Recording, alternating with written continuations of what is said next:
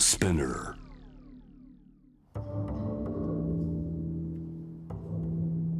藤原信也。新東京漂流。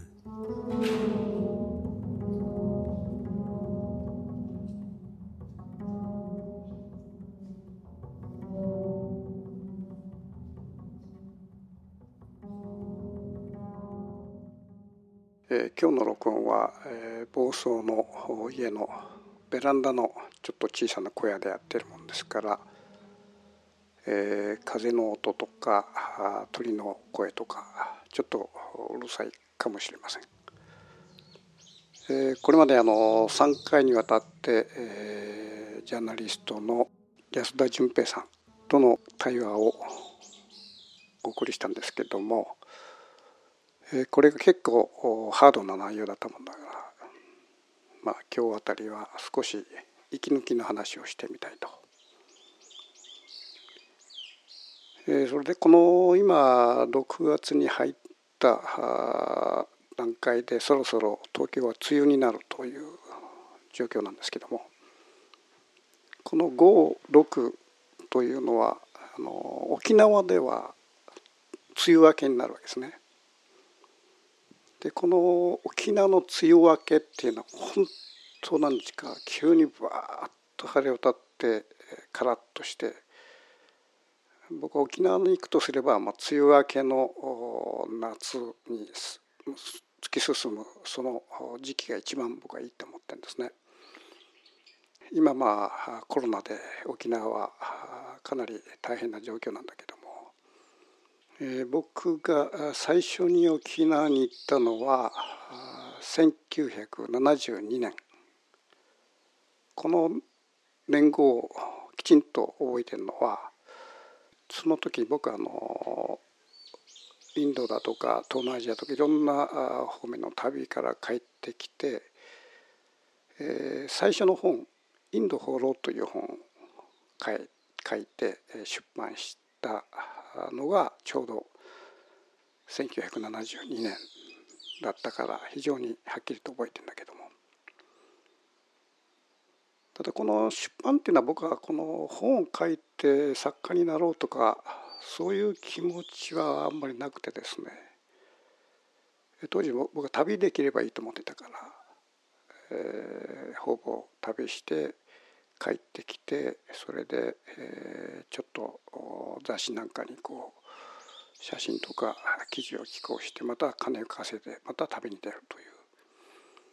そういう旅が目的だったんですね。何か書いてやろうとか写真撮ってやろうとかそういう気持ち全くなくてただあのたまたまこの「朝日グラフ」という雑誌に、えー連載したものをですね、朝日出版の当時森さん森さんという僕と同じ年だったんだけども。彼が、えーこの連載連載ってまあ数回ですからね。をその書き下ろして本にしないかという話があって。まあ本を書くなんていうのは僕はその当時全くこの念頭になかったもんだから。えーっとびっくりして。まあそれであのなんとか原稿用紙に向かって当時は原稿用紙ですよね向かって、えー書き始めたわけですね。それももう当時はその日本に帰ってきてもどうもこの一ところにいることが落ち着かなかったもんだからそれまた旅しながらねあの原稿書いてたんですね。その出版がちょうど1972年ということで、えー、処女作今この処女作という言葉は使えないんですね差別用語で。で藤原信也の処女作というその帯文句があってそこにね「ヒッピー青年」って書いてたんですよ。当時ねヒッピーっていうものが結構ねあの話題になってた時代で。で僕はそのヒッピー青年って書かれたことってものすごい嫌でね。まあ、僕は旅しながら、えーまあ、69年に僕はインド行ったんだけどもそれから数年後にやたらヒッピーはあと増えてきた。この人たちとはどうも入れないものがあって何ちゅうかなこう旅で出会ってもあんまりこう交流はなかったんだけど。ただまあ日本にいる人編集者っていうのはどうも僕はヒッピーに見えたらしくてヒッピー青年と書かれてしまって、えー、この「インドフォロー」っていう本が僕の,、まあ、あの最初の本なんですけどもすごい話題になったんですよ。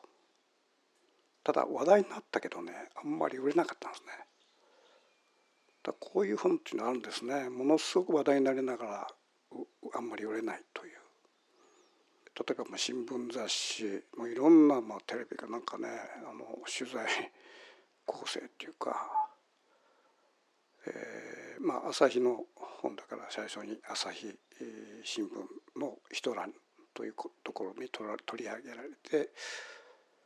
まあ、今の時代とかインドから見たこっちの日本とかそういうものを語ってまあそれからそれをこうきっかけにまあいろんな書評はガンガン出るし、えー、いろんなまあメディアから声かかってインタビューしたいとかそういうね、まあ、僕は素人と素人使う作家じゃないからね、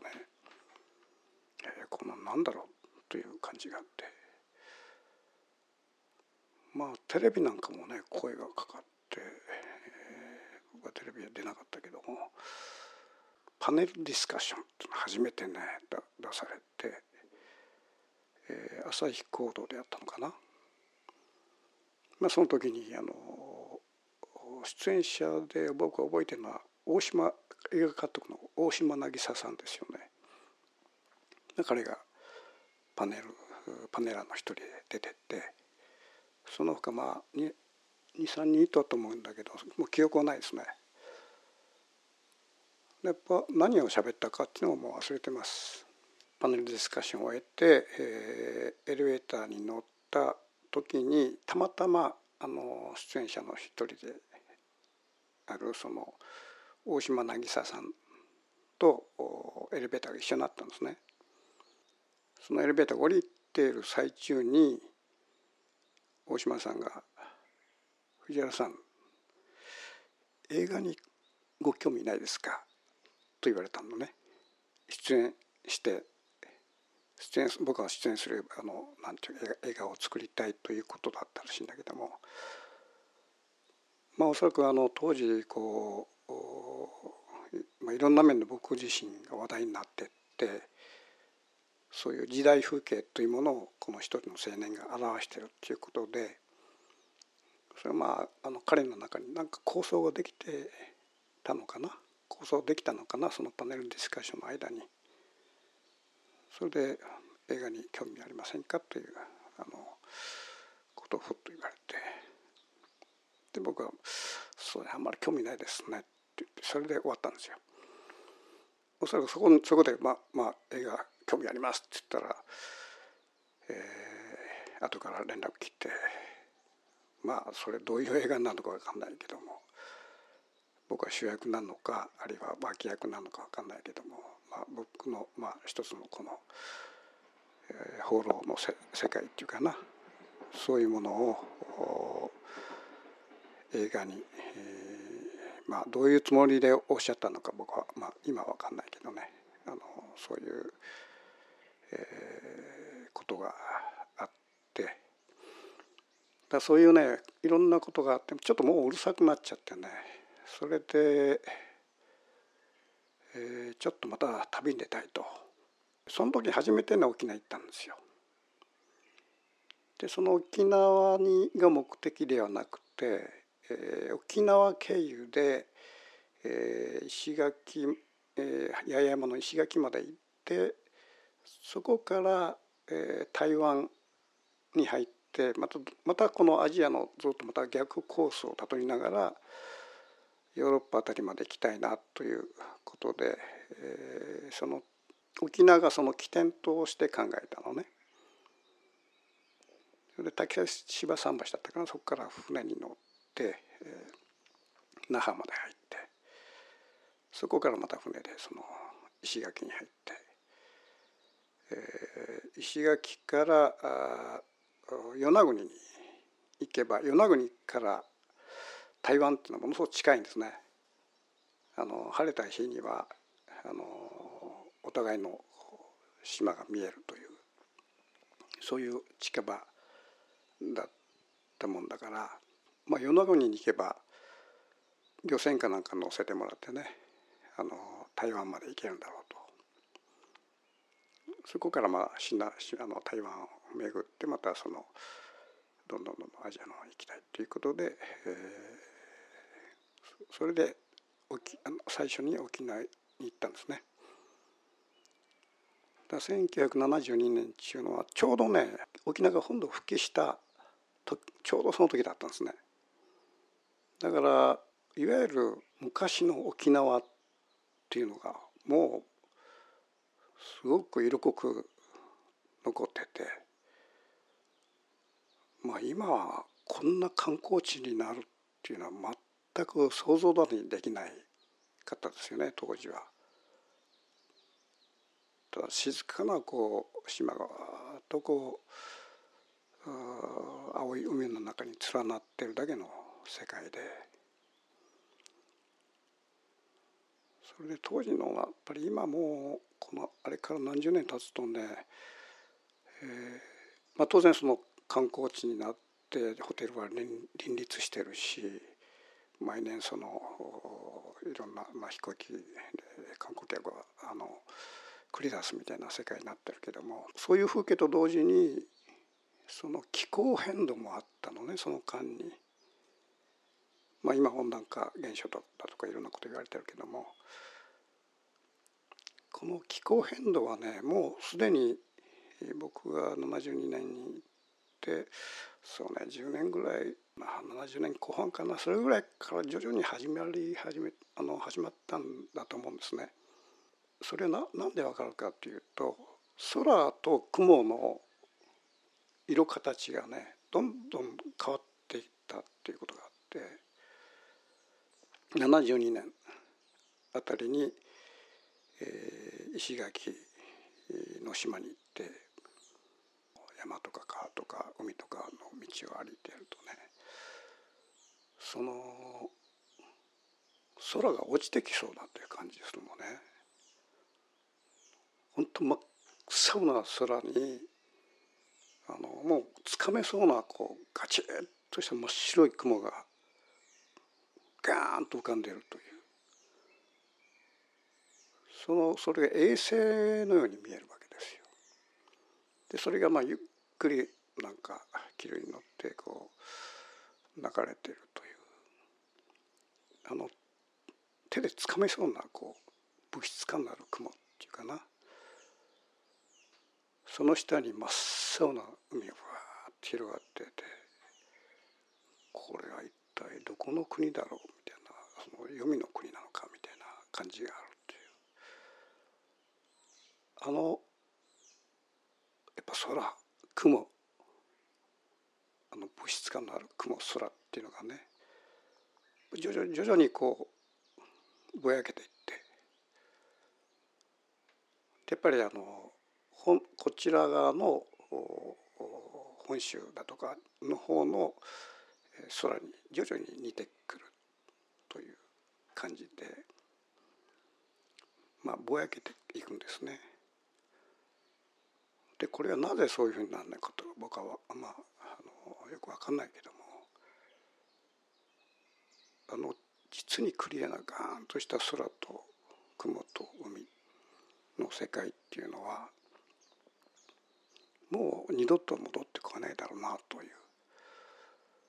そういうまあ最近もねあの、まあ、釣りに行くためにこう10年10年ぐらい通ってんだけどももう二度とあの雲と空と海っていうのは、まあ、望むべきもない。それとね海がなんか知らんけどね表面張力がみたいにぐわっと盛り上がって見えるんですよね。こういうそのサトウキビの間から見える海がなんかこう生命力生命力そのものみたいにぐっと盛り上がって見えたっていう記憶。その盛り上がって見える真っ青な、えー、青い、えー、サンゴ礁の海の上に真っ青な深い空と真っ白い雲がガンってあるっていうそういうまあ極めてシンプルな世界なんだけどもそういう中にこう道が真っ白い道が通っててそこをとぼとぼ歩いてる、まあ、その白白い道っていうのは沖縄のほらあの島っていうのは全部サンゴの死骸でできてるでしょう。いわゆる骨なんですよねあれ。そういうその真っ白いほ、まあ、サンゴの骨っていうかそういうものでできた道をまっすぐな道へ歩きながら海と空と雲を見ながら。もう一つはその太陽の光ですよね。これがもう刺すような光っていうかあの松葉が刺すという光松葉がチクチク刺すような光という言い方があるんだけどもろにねチクチクこう体を刺してくるくらいのなんか物質感のある太陽の光っていうか。でそういうすごいこう刺すような光の中をまあ1時間2時間歩くと結構そこそこ体の水分が蒸発して時々そのタロイモだとかねああいうものの陰で休んだりしてるんだけどそういう陰で休んでる時に目の前にねほんと薄い朝顔みたいなねあの花があるわけですよ。でこれ触れてみるとね、そうね。もうほんと薄い朝顔ぐらいにほんと柔らかくて薄いペラペラの花が咲き乱れてると。僕はこれで見てねこの植物の生命力ってすごいなと思った。こんなこう薄っぺらいこうセロハンみたいなね花そのものがあの一日中ものすごいこう刺すような光にまあ耐えてずっとしおれずもしおれもせずに咲き続けているという。このやさやさしいものだけでものすごく強靭という。まあその時思い出したのはやっぱり蝶々ですね。蝶々もこう飛んでたんだけど蝶々もあんな薄っぺらいもので平気であの刺すようなものすごい光の中をこう平気で飛んでて時にはその蝶々がずっと島伝いにものすごく遠くまで飛んでいくという。まあそういう風景の中をねずっと歩きながら、まあ、石垣で、えー、ちょっと近辺の人に聞いて「泳ぐとこありませんか?」と聞いたら「あカビラ湾に行けばい。いいですよ」みたいなこと言われて「カビラ湾ってどこですか?」って言ったらまああの地面の上に地図書いて教えてくれたんですね。でそこにまあカビエラ湾といえばもう今も大変な観光地で水上の船底にこのねガラス張りになった船底のこの観光船があってそこにみんな乗って下の風景見るとかねまあいわゆる石垣島ではあのカビラ湾の入り江って本当にこう天国みたいに美しいわけですね。真っ白い砂間があってこう入り江があって本当静かな風景っていうか。だから今は観光地ですけども当時からやっぱりカビカビラ湾っていうのはなんかあのそういう一目まああのその土地の人もあの素晴らしく綺麗だということは思っていらっしゃって。それで教えていただいたんですね。それでまた、えー、とぼとぼと歩いて、まあ、1時間ぐらいかけて人に道聞きながらやっとカビラマンの縁にパッと立ったんだけど本当これがねさっきのそのゴツゴツした真っ白い雲と真っ青な空と盛り上がった海というなんか男性的なものから一気にねさーっと優しいこう女性的なあの海の広がりっていうかその海の色もややこう淡くなってるのね。あの真っ青じゃなくてやや淡い淡いその緑が入ってきてすごい優しい色でそこにずっとこう渚がずっとこう入り込んでいるという。だからその当時僕が行った時に誰もいなかった。だから無人のカビラ湾のこの天国のような美しさっていうかな。それを見た人っても現地の人は当然見てるわけだけどもそれ以降まあ急激にどんどんまあ観光観光化し始めて、今も非常に忙しい場所になってますけども当時、無人のカビラ湾というたった一人そこにとぼとぼ入っていけるというこのある意味でその極楽風景はあの風景はねいまだにこう自分の中に、記憶にずっと残り続けてんだけどそれで、えー、僕はそこで、えー、まあ何もすることないから、えー、砂浜白い砂浜に座って、えー、カビラ湾の青い海をじっと見てたんですけどね。それがまあどれぐらい時間が経ったかと時間の感覚もなくなっちゃってたからどれぐらいね座ってたかっていうのは今は分かんないんだけど。ちょうどそのおそらく夕方前のそうね4時か3時か4時ぐらいだったかなで僕が座ってると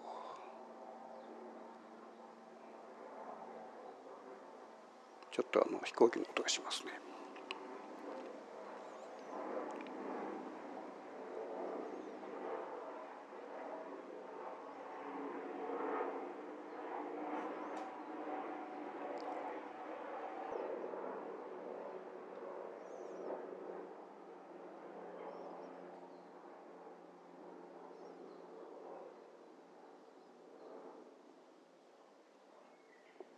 なんかあの記憶の風景の音みたいに記憶がさかなんかこう蘇ってきてスーッと消えていくようななんか飛行機の音だったね。でその僕はカビラ湾に座ってじっと見てたんだけどそうね誰もいなかったんだけどあのなんか周辺に人の気配するな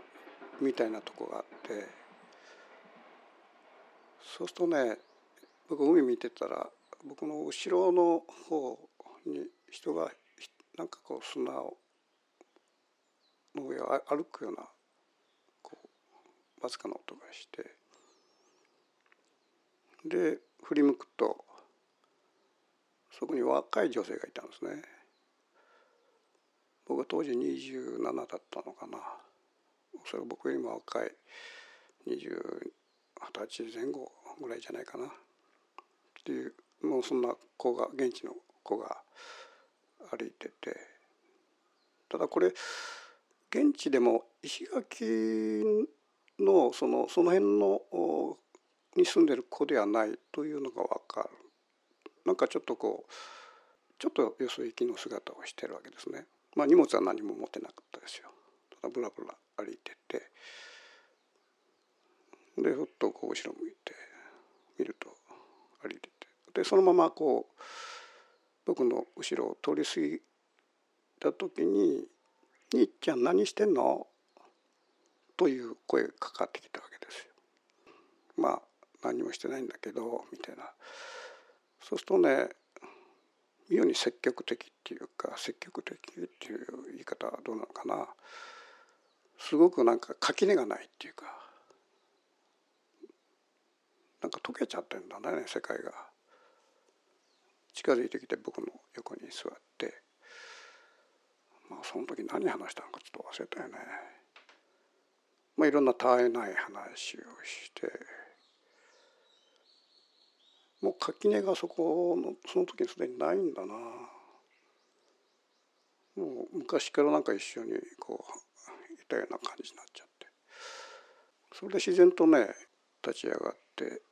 えー、海辺をずっとね2人で歩いたんですよ。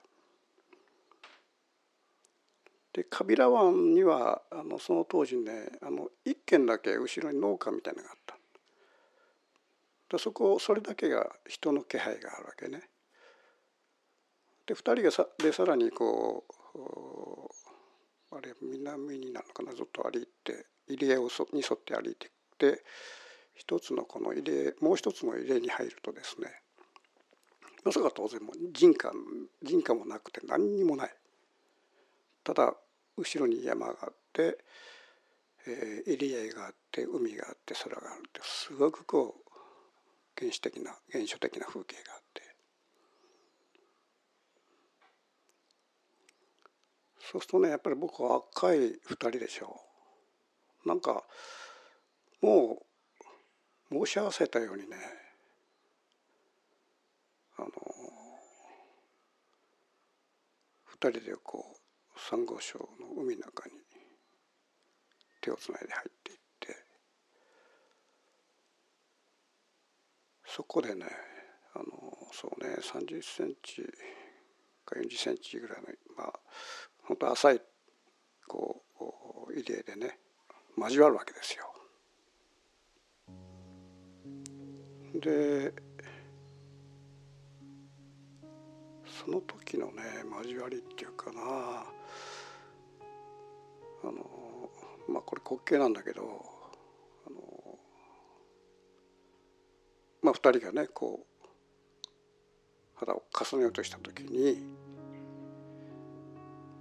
ゴム草履がねふっと浮かんでね沖の方にどんどんどんどん流れていくんだよね。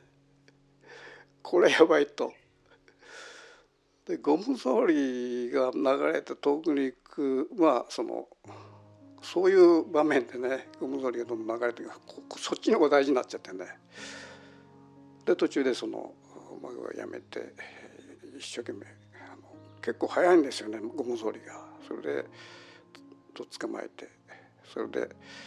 えー、サンゴ礁の岩でねそのおし重しりをつけて2つゴム草履をね石で押さえつけてそこでね男と女の関係になるということがあってですね。まあこのね原始的な原初の風景の本当とってもこう何にもない風景の中でそこに男と女だけがいてそのいわゆる原始的な営みをするというねああいう瞬間まあたまたまそういう瞬間僕はこうあれあったわけだけどもまあ世の中にいろんなね男と女のそのセックスのあの世界ってあるんだけどあれはまずフィクションフィクションの中にあるような世界だったわけね。まあ、それでお互いにねこうまた砂浜の方に上がっていってしばらくそこでそのあの着物着てるものを乾かしてでそれでまたあのねカビラ湾の方にずっとこう、はい、あの歩いて行ってでカビラ湾に入ってちょっと歩いたところでですね彼女がものすごくこ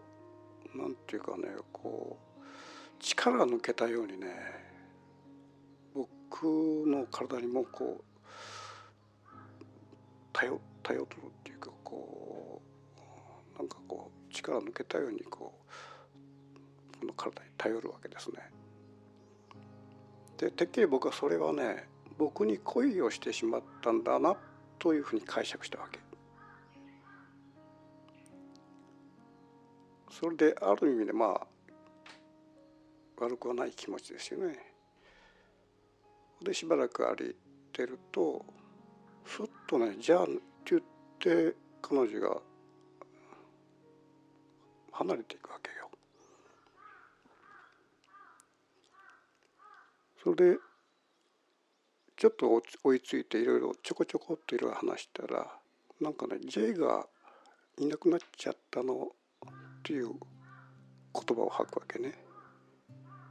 なんだろうと思っていろいろまあ話すと彼女はね宮古島の人で石垣で、えー、石垣島で、えー、アメリカ兵と恋に落ちたんですね。まあそれ恋に落ちたのかアメリカ兵が単に遊んだのかはそれは分からない、まあ、そういうことが沖縄でも起きがちなのね。それでまあどれぐらい付き合ったのか知らんけども突然その J っていう兵隊がアメリカ兵が本国に帰ってしまったわけですよ。その帰ったのが3日か4日前だったのね。それでその思い出の思い出の土地をということでまあ一人でこう石垣のねまあ、おそらくカビラマンも一緒に来たのかなそういうことでは。で歩いてたらたまたま僕がいたと。そこでまあそういう関係を結ぶっていうのは彼女のやっぱり心の空洞をねやっぱ僕で埋め合いしたんだと思うんだね。だからカビラ湾に歩き始めた時に急に力抜けたように僕の体に頼ってきたっていうのは、まあ、その、えー、彼女の、まあ、恋人とやった人のことをまたスッと思い出したかもしれないよね。それでもうあっさりね僕と別れるわけですよ。それでその別れ際にどこにまあカビラの近くのホテルがあるらしくてどこに泊まってんのっつったらなんとかいう、まあ、小さなホテルに泊まってるっていう話聞いたのね。ただね僕はこれねその時に、まあ、ふとこの子はなんか自殺しにこの島に来たんじゃないかなというそのなんかリアルにねそう考えちゃって。もうとにかくまあああいうそういうね流れの中でその子の後ろ姿見てるとねこの子危ないなと。でましてや宮古の子ってものすごい情熱的なんですよ。そういう意味でまああの宮古の独特のねこのなんかキラッキラして深い真っ黒い目のねあの後先考えないようなねこう女性の姿っていうかそういう子がまあカビラン遠ざかりながらねじっと見たこれやべえなこれ下手したらどっか飛び込むんじゃないかなと。それでまあ僕はまあ民宿に帰ってですねどうもそれ気になってねなんであの時追っかけなかったんだろうなとそれで朝も7時頃飛び起きてまたカビラ湾に行って、まあ、泊まってるというホテル近くに、まあ、このホテルじゃないかなって小さなホテルがねあったんですよ、まあ、民宿とちょっと大きなハイのね。でこれこれこれこういう子は泊まり泊まっていませんでしたかっていうと泊まってたとただもう朝の5時頃にねもう出てしまったっていうことを言うわけね。これますますなんで5時頃出るんだろうなんか今思うとまあなんだろうと思うんだけども創作だよね。その海岸沿いをね目を凝らしてずっ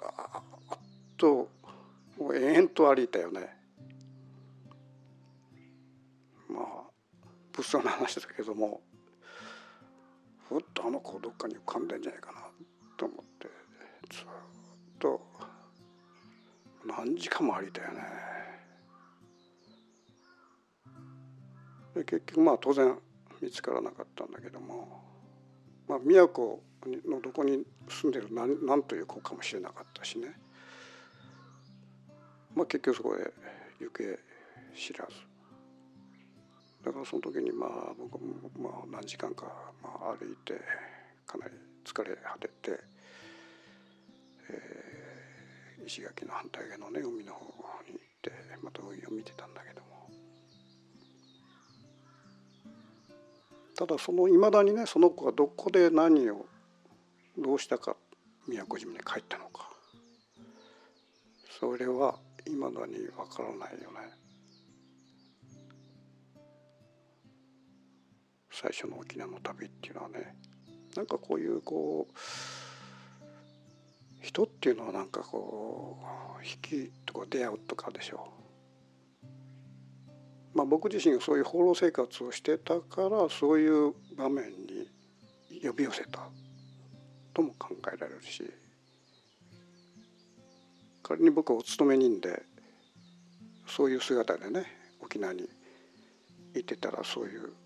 人とは出会わなかったかもしれないしそういう意味であの行方不明の女の子の想像しながらこうあの沖縄の真っ青なねガーンと真っ白い雲が浮かんでるあの風景。あれがねなんかあの一瞬こう悲しみの風景に見えてきた一瞬っていうかなそういう青春時代っていうのがありましたよね。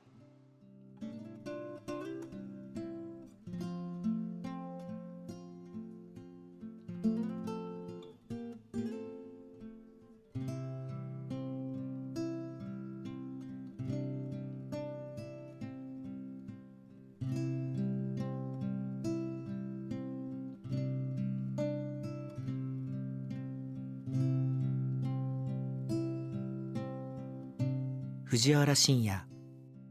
新東京漂流。